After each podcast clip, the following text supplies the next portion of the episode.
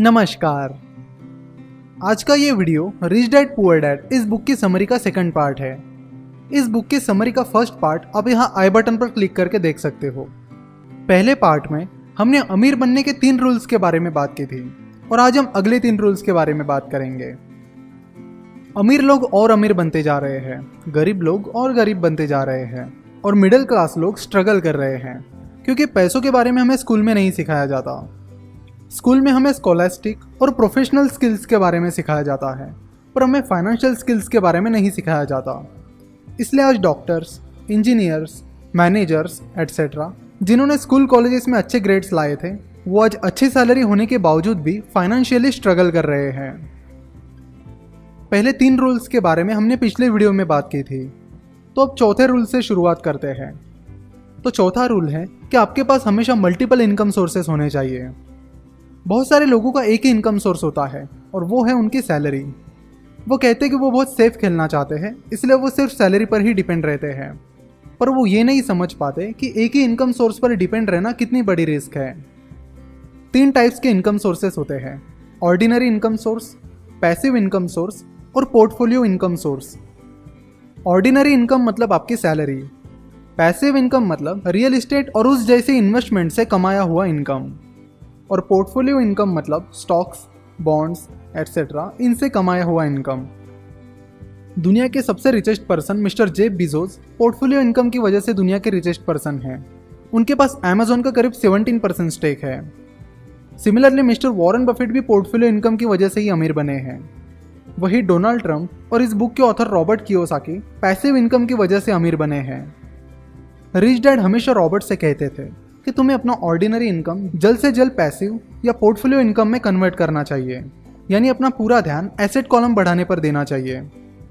अगर आपके पास अच्छी अपॉर्चुनिटीज़ आ रही है, पर उस वक्त आपके पास पैसा ही नहीं है, या अपॉर्चुनिटी आपके सामने है, पर आपको दिख नहीं रही है तो उसका मतलब है कि आपके पास फाइनेंशियल इंटेलिजेंस नहीं है। दिमाग हमारा सबसे पावरफुल एसेट है। अगर आप उसे अच्छे से ट्रेन करते हो तो आपको कई अच्छी अपॉर्चुनिटीज़ ढूँढने में और उन्हें ग्रैप करने में मदद होगी। जिससे आप बहुत सारी वेल्थ जनरेट कर सकते हो। और रिच डैड का अगला रूल इसी के बारे में है।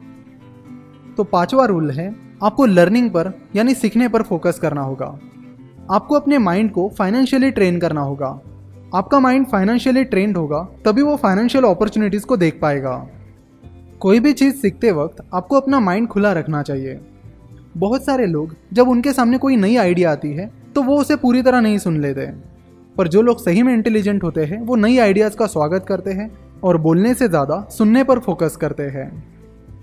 जो अलग अलग एसेट्स हैं, जैसे कि रियल इस्टेट स्टॉक्स बॉन्ड्स और बिजनेसेस इनमें से किसी भी एसेट में इन्वेस्ट करने से पहले आपको अपना माइंड खुला रखकर उसका स्टडी करना होगा।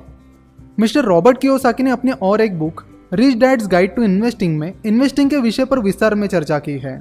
तो आगे चलकर हम उसकी भी समरी कवर करेंगे। बहुत सारे लोग लर्न पर फोकस नहीं करते हैं। वो फोकस करते हैं अर्न पर। वो बहुत मेहनत करके पैसा तो कमाते हैं, पर उन पैसों को ठीक से मैनेज नहीं कर पाते। और लगातार कोई ना कोई फाइनेंशियल प्रॉब्लम में फंसते रहते हैं। फाइनेंशियल नॉलेज ना होने की वजह से लोग उनके आसपास चल रही गेट रिच क्विक स्कीम्स के शिकार बन जाते हैं, जिसमें स्कीम चलाने वाले लोगों को ज़्यादा रिटर्न्स का लालच देते हैं और बाद में लोगों के पैसे लेकर भाग जाते हैं। हम देखते कि ऐसी गेट रिच क्विक स्कीम्स बहुत चल रही है। और स्कीम चलाने वाले फ्रॉडस्टर लोगों को फंसाने में इसलिए सफल हो रहे हैं क्योंकि ज़्यादातर लोगों के पास फाइनेंशियल नॉलेज ही नहीं है। इसलिए मिस्टर रॉबर्ट के रिच डैड ने उनसे कहा कि फाइनेंशियल नॉलेज पर फोकस करो, उसे सीखो। फाइनेंस और इन्वेस्टमेंट्स के बारे में सीखना एक लाइफ टाइम लर्निंग प्रोसेस है। जब भी तुमसे गलती होगी तो तुम उससे सीखो और अगले टाइम और अच्छा करो। गलतियों से बिल्कुल भी मत डरो। जब कोई जीतने के लिए खेलता है तो गलतियाँ होती है। तो इम्पोर्टेंट है कि उस गलती से सीखकर अगले टाइम और बेहतर परफॉर्म करना। रिच डैड ने मिस्टर रॉबर्ट को रिस्क मैनेजमेंट सीखने के लिए कहा।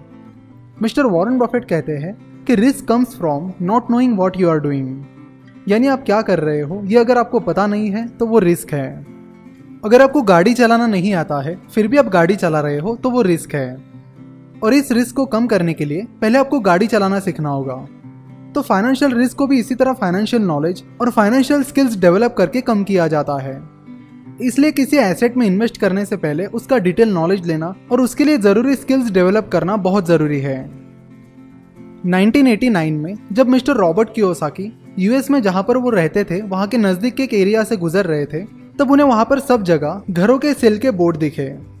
तब इकोनॉमी डिप्रेस थी स्टॉक मार्केट क्रैश हुआ था और रियल एस्टेट मार्केट भी खराब अवस्था में था। उन्होंने देखा कि वहाँ पर एक घर के सेल का नोटिस बोर्ड काफ़ी टाइम से लगा हुआ था। फिर मिस्टर रॉबर्ट उस घर के ओनर से मिले और ऐसे उन्होंने उस घर के ओनर से पूछा कि आप ये घर कितने में बेच रहे हो? तो उस ओनर ने कहा कि कई दिनों से मैंने ये बोर्ड लगाया है, पर कोई भी ये घर देखने के लिए या प्राइस पूछने के लिए भी नहीं आया। तो तुम ये घर देख लो और मुझे अपनी प्राइस बताओ। मिस्टर रॉबर्ट को वो घर बहुत पसंद आया और उन्होंने उसे ट्वेंटी थाउज़ेंड डॉलर में खरीद लिया। उन्होंने तुरंत उस घर में किराएदार रखे। फिर एक साल बाद उस एरिया का रियल इस्टेट मार्केट जब धीरे धीरे उभरने लगा इन्वेस्टर्स उस एरिया में घर खरीदने लगे। उस टाइम उन्होंने वो ट्वेंटी थाउज़ेंड डॉलर में खरीदा हुआ घर नाइन्टी फाइव थाउज़ेंड डॉलर में बेच दिया। उसके एक ही महीने बाद उन्हें एक अच्छा अपार्टमेंट मिला, जिसके ओनर जर्मनी से थे।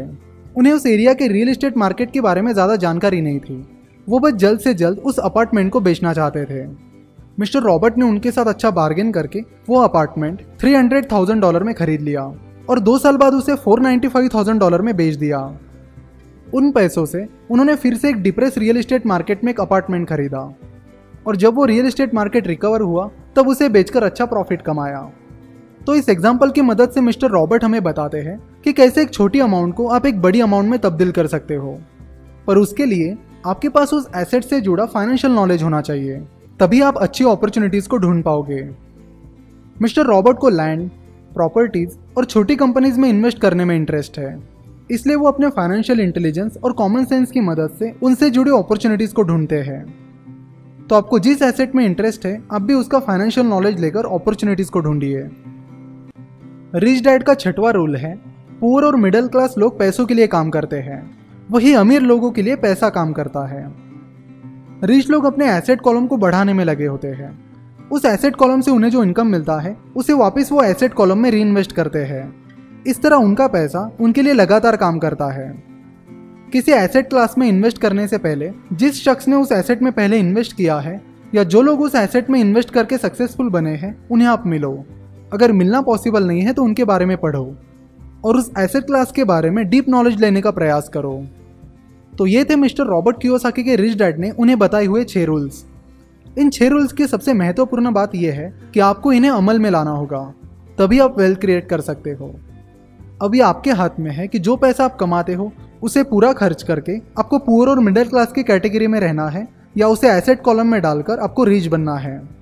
So take action that is very important rich dad के ये छह रूल्स इस वीडियो को शेयर करके ज़रूर अपने सारे फैमिली मेंबर्स और फ्रेंड्स तक पहुँचाए।